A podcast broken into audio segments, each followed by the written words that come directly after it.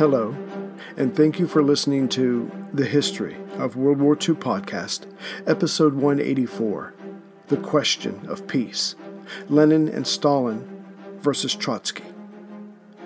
Last time, the Lenin led Bolshevik faction, currently trying to rule Russia, was suffering from the people's reaction to the extremism that he, Lenin, was helping to incite.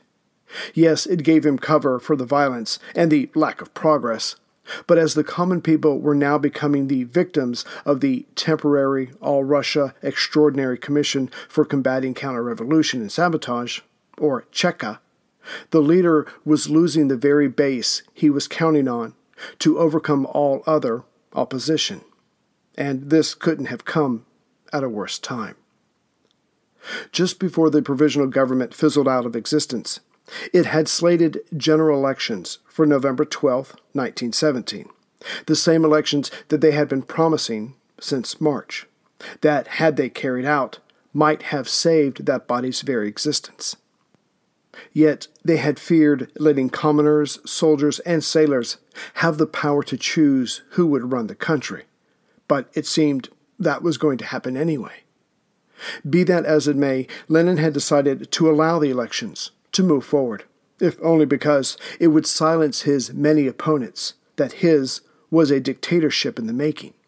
It was, but hopefully this election could be used as further cover. And now that the election was a go, and its time was coming close, the majority of Lenin's Bolsheviks jumped to it, with organizing and, quite frankly, trashing all others who were also running. They really did believe they had a shot at legitimately winning the power they had stolen. Of course, at the center of the propaganda was Lenin's newspapers, and that meant Stalin.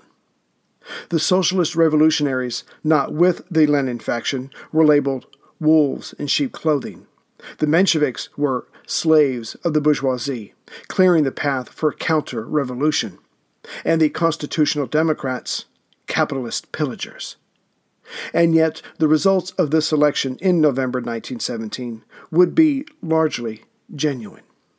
The reason for this was because there was a 16 member All Russian election board that was largely independent, and they had committees throughout the regions and counties. Everyone over the age of 20, male or female, was put on lists and were allowed to vote if they showed up. In all, some 44.4 million people did show up and voted to find out who would steer the Russian ship of state. Of course, Finland did not vote as it was on its way out of the Russian Empire, nor the land under German occupation, mostly Poland. And the votes from some of the further away provinces were lost, but this seems to have been a sincere mistake.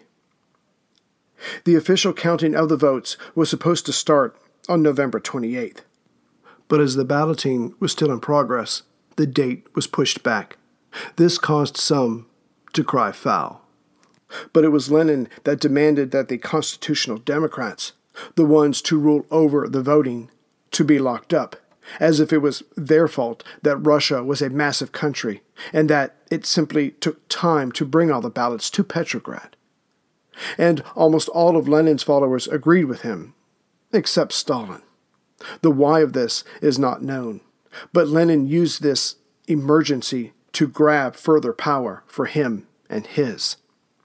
The next day, Lenin had the Bolshevik Central Committee, and this wasn't very hard, as Sverdlov was its chairman, to give Lenin, Trotsky, Sverdlov, and Stalin the right to make decisions during emergency questions and of course, what wasn't an emergency during this time in Russia.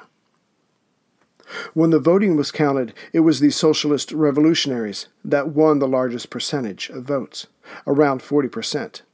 As many people lived outside the cities, and the SR's platform started and ended with land reform, this came as no surprise. However, the SR was, like the Bolsheviks, split into several factions. So this was not a clear cut victory for them. It must have pleased Lenin greatly of the Mensheviks' poor showing of only some 3%. As for the Social Democrats, the Bolsheviks, they gathered some 24% of the voting. But the two most important facts of the vote was that one, the right wing organizations pulled in almost no votes, and two, the Bolsheviks did very well in the two major cities, Petrograd and Moscow, with the votes cast by the Western Army Group and the Northern Army Group, as well as the capital garrisons and Baltic sailors. Yet all this voting meant, when the Constituent Assembly met on January 5, 1918, the Bolsheviks would not be in charge. Lenin would not be in charge. And the other parties believed he would be okay with that. They had yet to grasp the measure and character of this man. The 800 delegates that won were to meet at the old Whitehall of the Duma's Tauride Palace. As they walked to the hall, they had to pass by armed men who seemed to be working for the Bolsheviks. But the delegates were unharmed. There was a rumor that Lenin's people would cut the electricity if the meeting did not go their way. But the non Bolshevik delegates were ready for this. They brought candles. Of the 800 or so delegates that should have shown up, about 375 for the Socialist Revolutionaries, 179 for the Bolsheviks, another 38 for the more left leaning Socialist Revolutionaries, and only 17 for the Mensheviks and Constitutional Democrats. Those last mentioned did not attend as they were considered outlaws. Only about 450 people actually attended. Lenin watched them walk in from the curtained government box, formerly of the provisional government, and before that, the Tsar. The Bolshevik delegates were brought in, led by Nikolai Bukharin, a red bearded man who supposedly was even more left leaning than Lenin. The assembly got underway.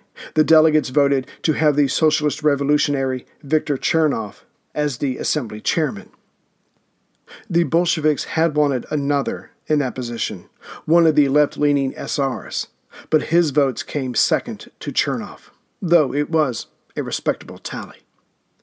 As their man was not in charge, Lenin's Bolsheviks put forward a motion to limit what the assembly could get done on that day.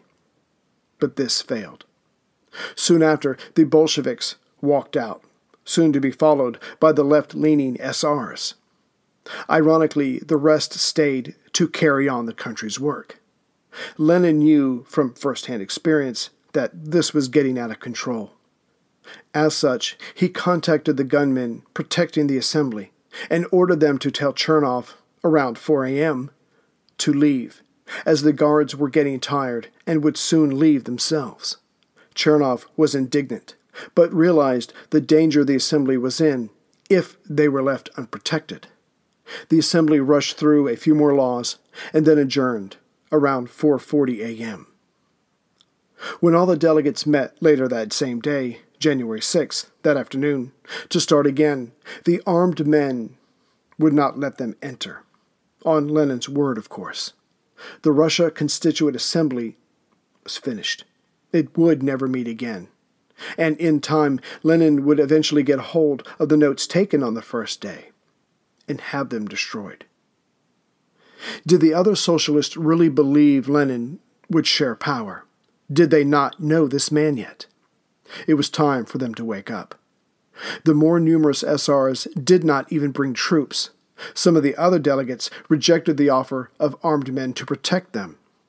Theirs was a very peaceful and forward thinking party. But that was not what was needed, not against Lenin. If the wronged delegates were hoping for the rural people in their tens of thousands to come out of the countryside and fight for them, they were to be disappointed. The peasants outside the cities were not used to being asked for anything by the government, besides compliance and food. Besides, many of them had already organized semi autonomous collectives and were finally making decisions for themselves. The city people could do what they wanted. Of course, it was different for those city people. They were told what had happened and took to the streets in the thousands to protest. Yet it only took a few bullets fired into the crowds to get them to flee.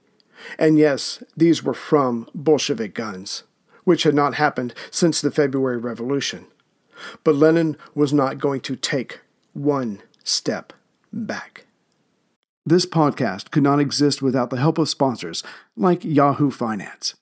When it comes to your financial future, you think you've done it all. You've saved, you've researched, you've invested all that you can. Now, you need to take those investments to the next level by using what every financial great uses Yahoo Finance. I've stressed this in my podcast about command and control, which is exactly what Yahoo Finance is. You can see all your investments and retirement accounts in one place. You can consolidate your views from multiple accounts into one hub and access the expert analysis you need to tend to your entire portfolio with confidence. Yahoo Finance has been around for more than 25 years, and they've worked things out. You've got the tools you need right at your fingertips. I open up my Yahoo Finance, and within seconds, I can see how my stocks and investments are doing. And basically, investing, it's all about growth. And in order to grow, you need to know what's going on. For comprehensive financial news and analysis, visit the brand behind every great investor, yahoofinance.com, the number one financial destination, yahoofinance.com. That's yahoofinance.com. Now that he had the people cowered, Lenin sought to pacify them. He reminded them that they did not need the Constituent Assembly, that they had the Petrograd Soviet, and that was a higher form of democracy. Never mind that it was controlled by one of Lenin's men.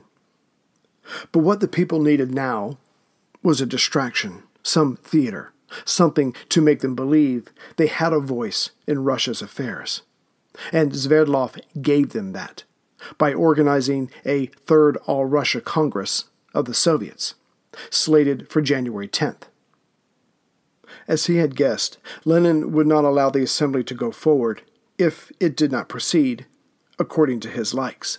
So Sverdlov had arranged this just days after the assembly was to meet.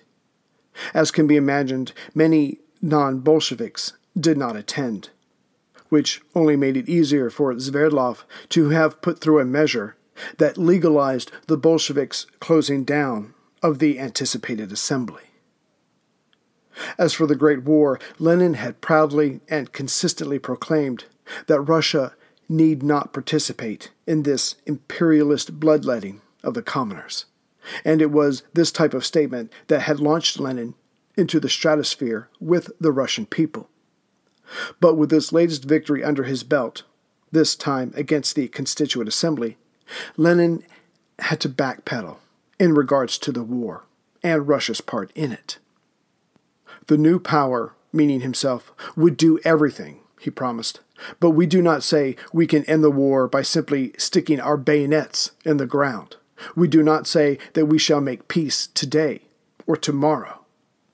But to that end of ending the war, during the Second Soviet Congress in late October 1917, Lenin had released a decree of peace that invited all belligerents to observe a three month armistice so all concerned could reach a just, democratic, immediate peace without annexations and without indemnities.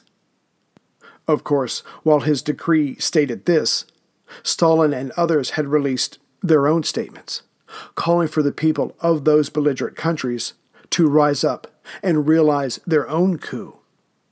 Awkward, to say the least. For the last few months, Stalin and Lenin had been radioing orders to the frontline troops to withdraw and to not engage the enemy.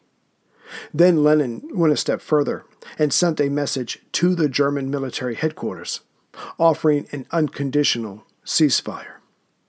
As this message went uncoded, the Bolshevik leader knew that the Entente leaders would pick it up as well. But when Britain and France read this, they just assumed this was more proof that Lenin was nothing more than a German agent. As such, they refused to recognize the Bolshevik government that was, truth be told, still not recognized by many Russians. To further prove the truth of Lenin's words, that the Allied countries, against Germany, were planning on taking German land after the war, a man working for Trotsky found the very treaties Nicholas had signed with France and Britain. Trotsky had them published, but none of the Allied countries' newspapers printed them as well. It would not have been tolerated by those respective governments. As for the more immediate problem of what to do about the ever encroaching German soldiers, that remained the proverbial Gordian knot. About 400 miles southwest of Petrograd was the Russian High Command at Mogilov. The officers there had not taken a stand during the February Revolution, but they had been a part of the group that had demanded Nicholas's abdication. Back in early November, around the time of the general election, Lenin and Trotsky had sent a message to General Nikolai Dukhonin, the acting supreme commander, Kornilov's former chief of staff. Their message was direct, but not simple. It was demanded of Dukhonin that he would begin peace negotiations with the enemy. However, Dukhonin refused, as it would betray their allies. But Lenin was ready for this, as he had the general's reply sent throughout the military. With it was a note that warned all that the counter revolution was still alive and wanted to continue with the war. This weakened Dukhonin enough for Lenin to replace him. Now on his way to Mogilov was one Nikolai Krylenko, only 32 years of age, and the lowest ranking officer of the Corps, an ensign, but he was loyal to Lenin. He arrived on November 20th, followed by Bolshevik soldiers and sailors. Dukhonin dutifully turned over command to Krylenko. Though Dukhonin did not flee, he had not bothered to stop General Kornilov and other Tsarist officers from running away. When the common soldiers found out about this, they shot and jabbed their bayonets into Dukhonin. For the next few days, they used his corpse for target practice. Normally, the first thing Krylenko would have done was tour the front to get an idea of what was going on. But that was not necessary. The Russian army was no more. The men were not fighting, but simply standing around and waiting for the next food shipment. Russia was defenseless. However, this lack of defense was mitigated, as German and Russian soldiers had contacted each other to agree to their own local ceasefires. Yet the Germans still had a chance to fight and die for their state. General Ludendorff, who ran Germany's war effort with General Paul von Hindenburg, had decided to take Lenin up on his offer of an armistice. To 1. Consolidate the massive gains made by the Central Powers in Russia, and 2. To transfer many German soldiers to the West for a massive push in the spring. The United States was now in the war, and Germany needed the extra men in eastern France to offset this. Lenin's message had spoke of a general peace, but the Entente would not hear of it. Lenin reacted by saying, If the bourgeoisie of the Allied countries force us to conclude a separate peace with the Central Powers, the responsibility will be theirs.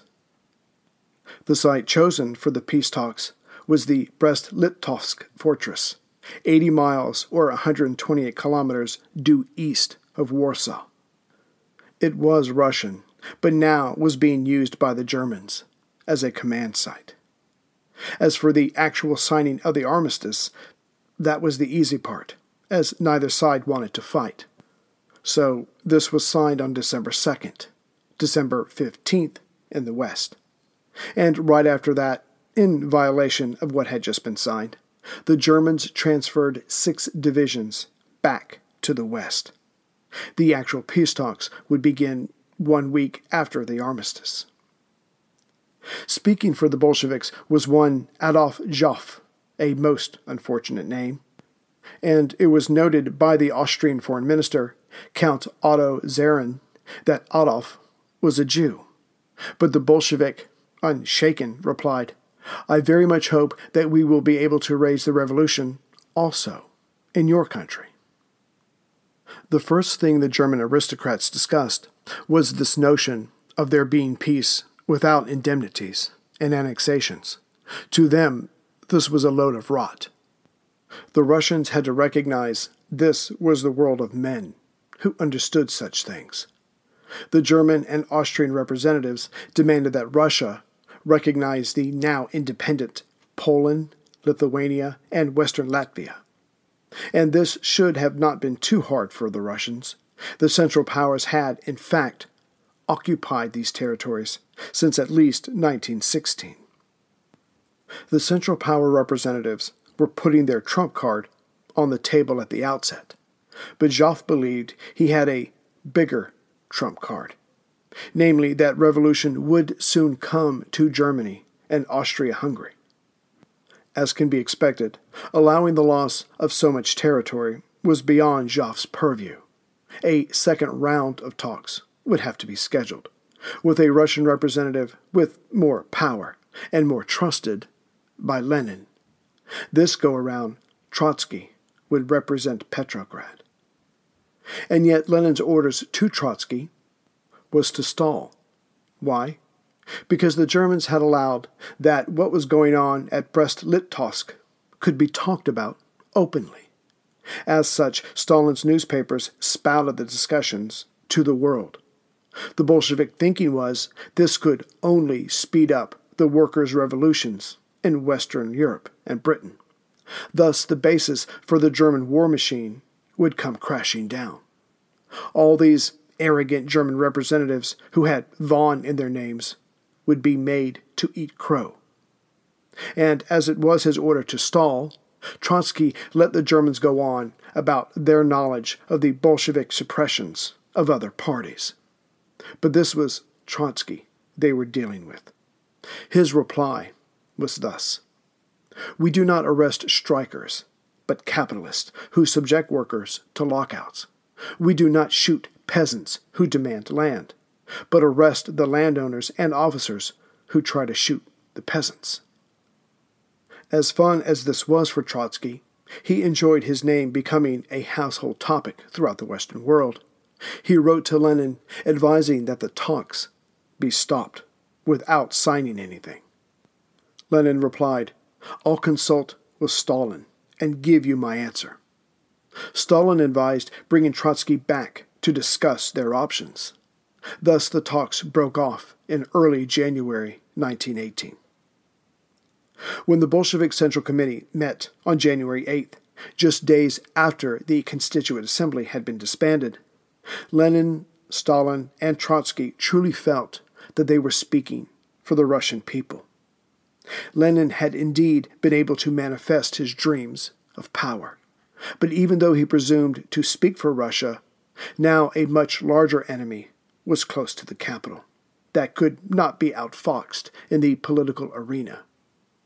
And as Lenin had previously predicted that Germany would collapse in revolution, that had not happened yet and did not seem it could happen fast enough to help him here.